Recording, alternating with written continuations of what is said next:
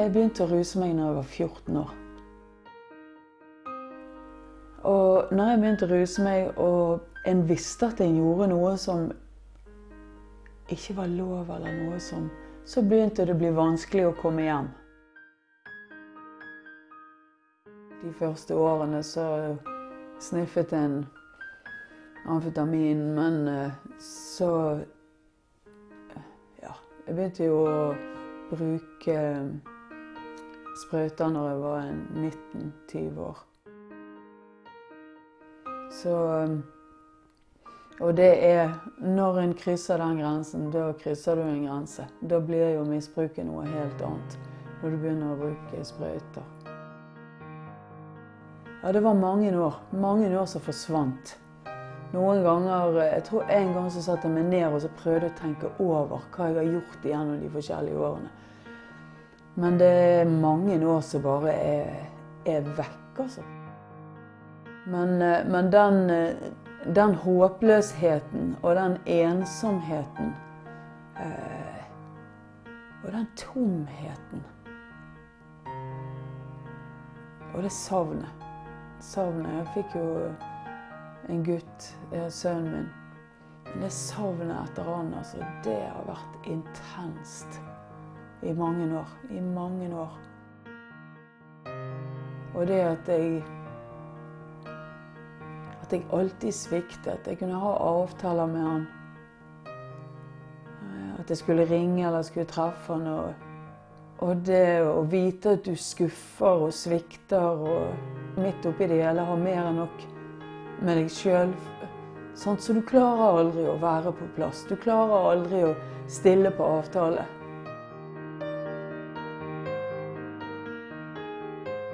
Mange ganger så sto jeg oppe i Nygårdsparken og hatet at jeg sto der. Og ville noe helt annet, men ante ikke hvordan jeg skulle komme ut av det.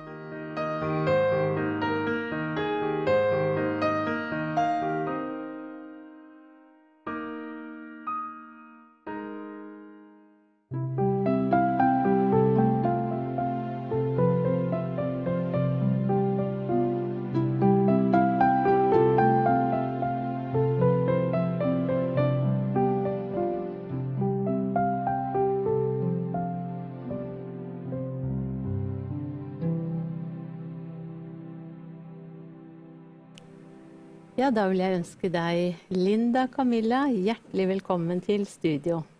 Takk for det. Jeg vil begynne å spørre deg om du er ei ekte bergensjente? Ja, det er jeg. Jeg er fra Bergen, og, men uh, min far er fra Florø. Så jeg er jo sånn halvveis uh, halvt florøværing og halvt bergenser. Ja.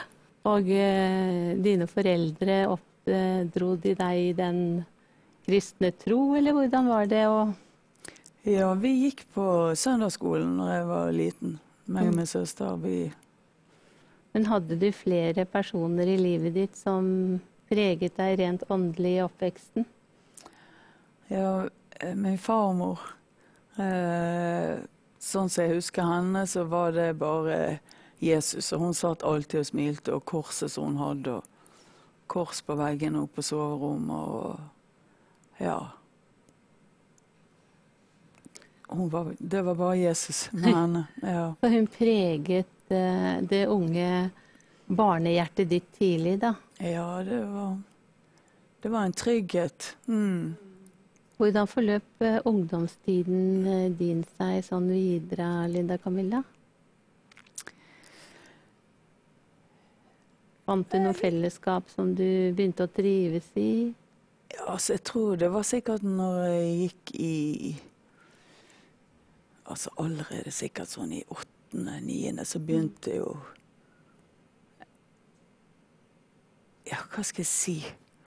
Altså, en begynte å holde seg selv med Altså, en begynte å røyke og begynte å holde seg med de som gjerne Det ikke så gikk så bra for, da. Eller en søkte i Ja. Så allerede i Som veldig ung så begynte jeg jo å, å gå, holde med, med folk med Ja, folk som var mye eldre enn meg. Ja. Ja. Og kom inn i forskjellige gjengmiljø. Ja. Så um, Og en begynte å ruse seg. Mm. Bare for kort tid siden, for et par år siden, så kom det jo opp, for en har alltid tenkt at en ruste seg fordi at en var spenningssøkende, men det var jo av ting som har skjedd. Sant? Det var jo noen mennesker som ikke eh, respekterte grensene ens. Sant? Så allerede på en måte veldig tidlig i tenårene så hadde en jo opplevd ting hvor folk tar seg til rette med deg. sant? Og jeg tror jo det at det er sånne ting som gjør at en eh, Selv om jeg har aldri tenkt at jeg ruste meg for å så døyve noen eh, onde følelser, så er det nok eh, skam og ja, mye ubehag som egentlig har ført en. Lysglimt oppi dette her, syns jeg. Du ble mamma. Ja, Ja. ganske tidlig egentlig, eller jeg var 20. Så eh, en eh, nydelig gutt. Han er i dag 32. Ja, en fantastisk eh, Ja, han er en berikelse. Ja. Men det ble jo sånn at eh, jeg klarte jo ikke, jeg klarte jo ikke å ta vare på meg selv. Sånn, så jeg klarte jo ikke å ta vare på han. Så, men så igjen så trådte jo mine foreldre til, og så Stian er jo oppvokst hos eh, mine foreldre.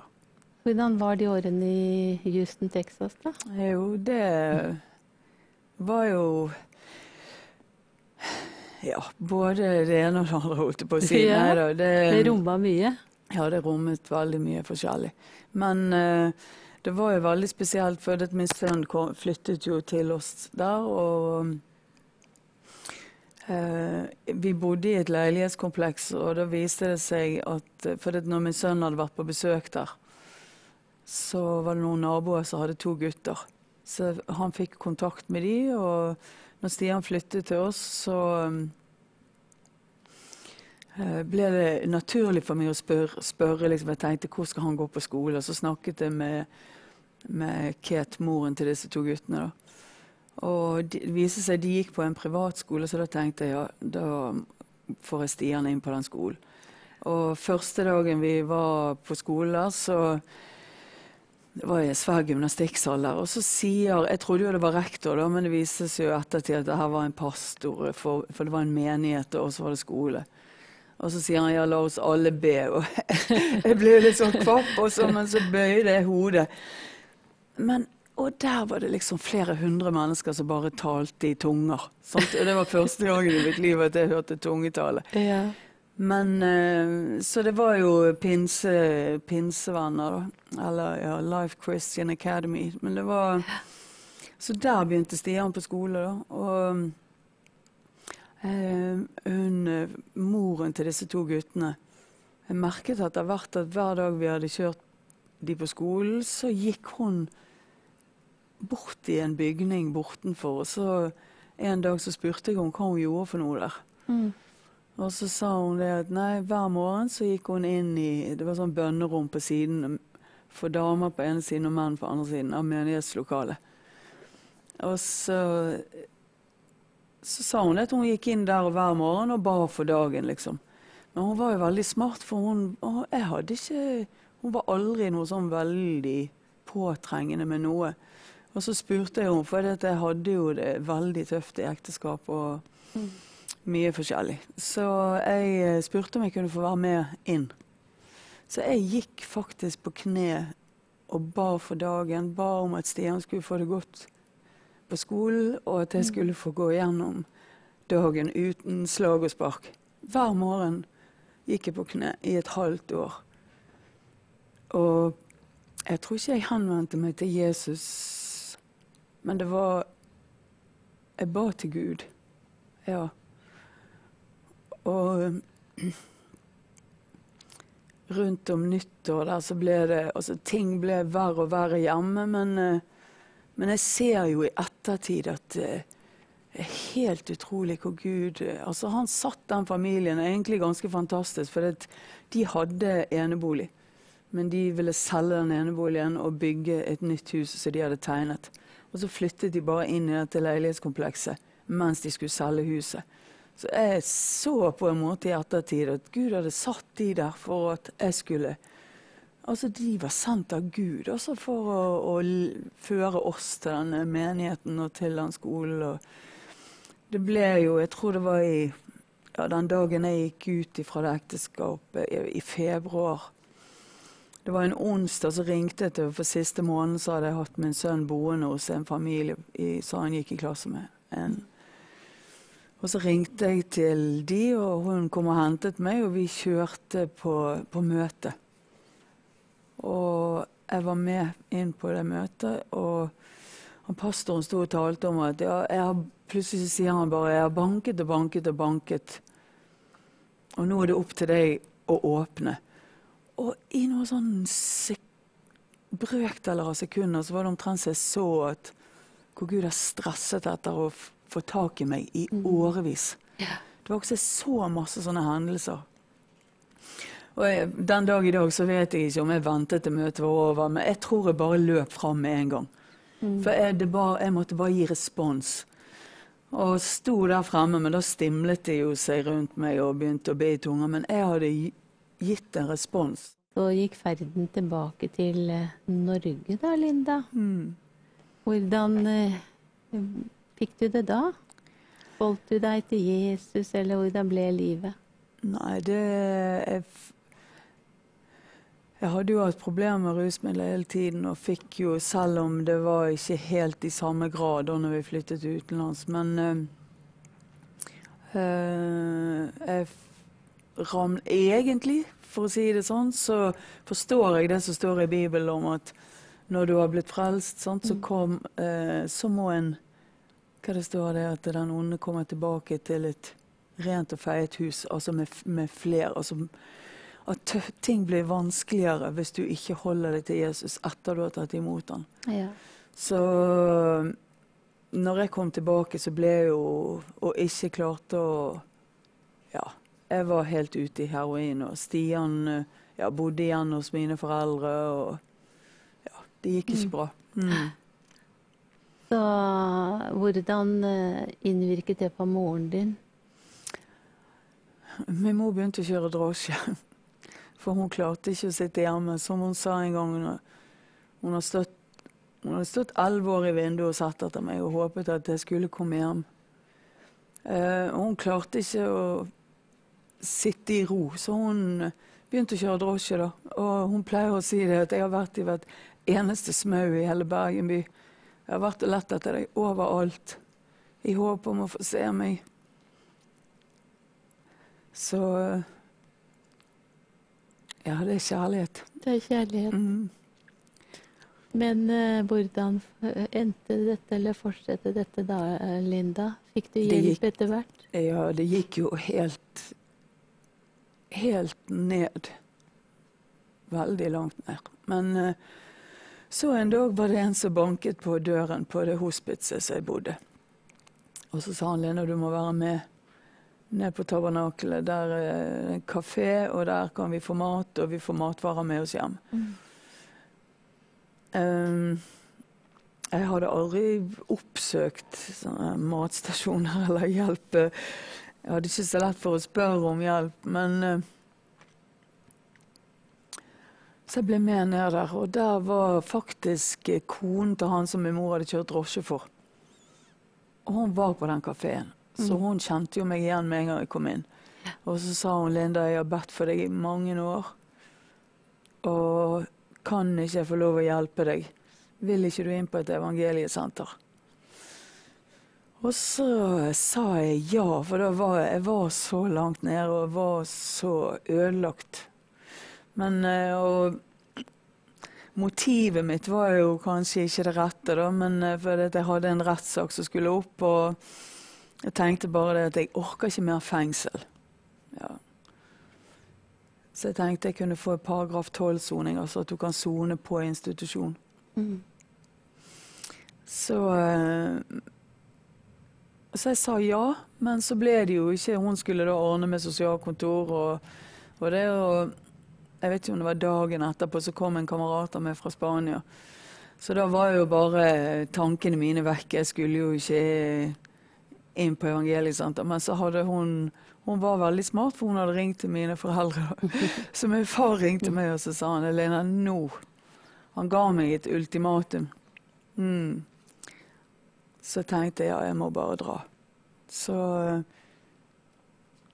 par dager etter jeg kom inn på den kafeen, så satt jeg på flyet på vei inn til Nordregaten, eller til Evangeliesenteret. En hadde endelig fått komme i hus. Mm. Men eh, du eh, Du ble åndsdøpt der inne, kanskje? Var det sånn? Vet du hva, egentlig så var jeg blitt åndsdøpt noen år før. Akkurat. Um, jeg var kidnappet tilbake av min eksmann. Mm. Og etter flere døgn med mishandling så knakk jeg sammen over sengen. Mm. Og så raste det noe ut av Altså det er et språk ut av meg som Jeg skjønte jo ikke da hva det var som skjedde, men i ettertid. Mm. Og jeg lå og talte i tunger i sikkert 20-25 minutter, ikke vet jeg, lenge. Og, så, og den gangen der så For jeg hadde blitt frelst i Houston, og Gud grep inn når jeg var Jeg vet ikke om jeg hadde overlevd, men det står jo det at uh, tungetallet er til oppbyggelse. Ja. sant? Så det styrket min ånd i en situasjon hvor det ikke var noe igjen av meg. Hvor en var helt knust og knekket. Mm. Så um, når jeg da kom inn på evangeliesenter, så husker jeg eh, hun som ble min åndelige mor etter hvert. Når jeg hadde hatt noen ja, mange runder de åtte første månedene, så kom jeg til, fikk jeg komme opp på Råholt. Det tidligere hjemmet, eller huset til Lise og Ludvig da, på Råholt. Og Anne Karin Myhren, Anka som vi kalte henne, hun tok imot meg med bare betingelsesløs kjærlighet. Ja, Det var helt utrolig. Mange ganger så har jeg spurt henne, i ettertid så jeg spurt henne, hvordan kunne du ta imot meg på den måten? For jeg hadde jo vært hos henne tidligere. Og løyet og lurt og bare Men hun sa det så, så mye som jeg er tilgitt. Skulle ikke jeg tilgi? Sånn, Så, og så hun sa å tilgi det er å glemme, ikke å gjemme. Hun var bare helt utrolig. Og hun begynte å undervise meg i ordet, da, så det var jo Ja. Om at jeg måtte bytte ut mine tanker med meg sjøl, om meg selv, med de tankene som Gud har om meg. Mm. Og det ble jo hele starten på et fantastisk liv. Når hun underviste meg, så fikk jeg tro på det jeg håpet på, Mm. rusfrihet, og jeg ble overbevist om noe som jeg ennå ikke så. Jeg visste det var mulig. Det ble en full visshet. Og uh, fra den dagen så falt jeg jo inn i Guds ord, og satt der med nesen i Bibelen fra morgen til kveld i et par år. Uh, Så begynte jeg å be, for det står i Johannes 16, 13, så står det det at sannhetens ånd skal forkynne de kommende ting. Mm. Så begynte jeg å be det hver dag ja, i et halvt års tid eller noe sånt. Så var det på nyttårsaften. Det må vel ha vært i 2001 til 2002, tror jeg. Da var jeg på besøk hos Anker. Og da satt jeg og sa noe som jeg bare visste ikke kom fra meg. Og med en gang så visste jeg at jeg skulle ta studiekompetanse, og at jeg skulle eh, ta sosionomutdannelse. Og det ble så full visshet på det at selv om det kom noen sånne ja, eh, utfordringer i veien, eller eh, ja Ting som prøvde å hindre det, da, så bare visste jeg nei, det, for det er det jeg skal. Og så jeg tok jo studiekompetanse på ett år, og, og så kom jeg inn da på Diakonhjemmet på høyskolen eh, høsten 2003. Ja. Mm. Og du ble ferdig da i 2006 var jeg ferdig. 2006. Ja. Men det var jo heftig. Det var heftig, ja. Jeg sa det selv om jeg, om jeg aldri skal jobbe som sosionom, så har jeg vært tre år i terapi. Jeg møtte jo meg selv i døren hver dag. Ja. Men Gud, for jeg Gud brukte Jeg fikk uh, Gud brukte Ja. Han bruker både mennesker og, og kunnskap Ja. og til å sette ting på plass og til lege og gjenopprette. Mm. Men du har i sannhet da, opplevd at Gud godtgjør de Ja. år som skaveren og gnageren åt opp, står det i Bibelen, ikke Mm. sant? Hvor man følte at spiralen gikk nedover. Ja. Så har Gud bare godtgjort og løftet deg oppover og oppover. Og i Ja. dag, Linda, hva arbeider du som i dag? Nå har jeg jobbet i, i ni og et halvt år i Bergen kommune. Jeg har jobbet som ruskonsulent ved, et- på sosialt eller på et Nav-kontor. Det er jo nesten som man liksom eh, Det er jo helt eh, fantastisk. Nå jobber Ja. du som ruskonsulent. mm. Og hvordan er det for deg å møte de behovene som er der?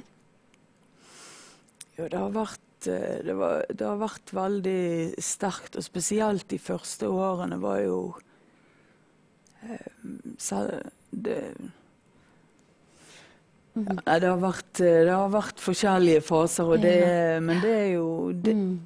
Jeg takker Gud for muligheten til å jobbe på et Nav-kontor. Altså, det er mange Det sies mye negativt om Mm. Nav, men jeg må Mm. bare si det at eh, jeg har måttet svelge mange kameler. For det er Jeg har så mange supre kollegaer som jobber seg i hjel for å hjelpe, og Mm. jobber i helgene. og de gjør alt for å, å, å være der for mennesker. Mm. Så um, Nei, det, det, er veldig, det er veldig spesielt å få være på den siden og kunne gå med mennesker. Men så er det jo den der Men det er en utfordring òg, for det, du kan ikke få hjulpet uten at mennesker klarer å, å ta imot. Og det er Ja, det er ikke bare lett å se mennesker i prosessene, altså. Nei. For det er, det er mange som ikke har det godt. Og uansett hvor mye en vil hjelpe, så kan ikke jeg gå med dem hvis ikke de går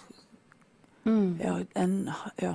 Men eh, Linda, eh, for meg er liksom dette her en eh, en story som er helt mirakuløs. For det er jo ikke nok med det at du jobber som ruskonsulent i Bergen. Men du er også med i styret i Evangeliesenteret. Mm. Der du kom inn og fikk hjelp. ja. Og eh, jeg må bare si at eh, kanskje du har lyst til å si en par ord til de som sitter og tenker at det er ikke håp for meg. Jeg, Kanskje de har sånne tanker at jeg er dum, jeg husker ikke, jeg forstår ikke. Men eh, du er et eksempel på at det nytter. Gud han eh, gjenoppretter Mm. fullstendig. Og eh, det der med at det begynte hos deg med sinnets fornyelse, at du begynte å ta imot Guds ord som sannhet og bygge på den boka. Det ser ut som det fungerer veldig bra. Ja, så jeg må si det at det er, jo, det er jo bare Guds ord som gjør at jeg sitter her i dag. Ja. Det å og Jeg sa det akkurat her ute i sted at eh, sånn som Efeserbrevet og brevene hvor det står altså han, han har kalt oss, han har utvalgt oss før verdens grunnvoll ble lagt. Altså Han kjente oss før vi lå i mors liv. Og det gjelder jo ikke bare meg, det gjelder jo alle mennesker. Sånn, Så det er jo, det er jo, men han snakker helt personlig til den enkelte av oss. Sant? Det er akkurat deg det gjelder. Og, og på en måte å se det at eh, altså Hvis en har opplevd mye forkastelse, så er det én som om alle har forkastet deg, så er det én som aldri vil svikte deg, aldri forkaste deg, og som har en fullkommen plan for ditt liv. Det er, det er jo meningen med livet, det er å ha Jesus. Folk søker i alt i dag, men egentlig så er det jo bekreftelse fra Gud som far.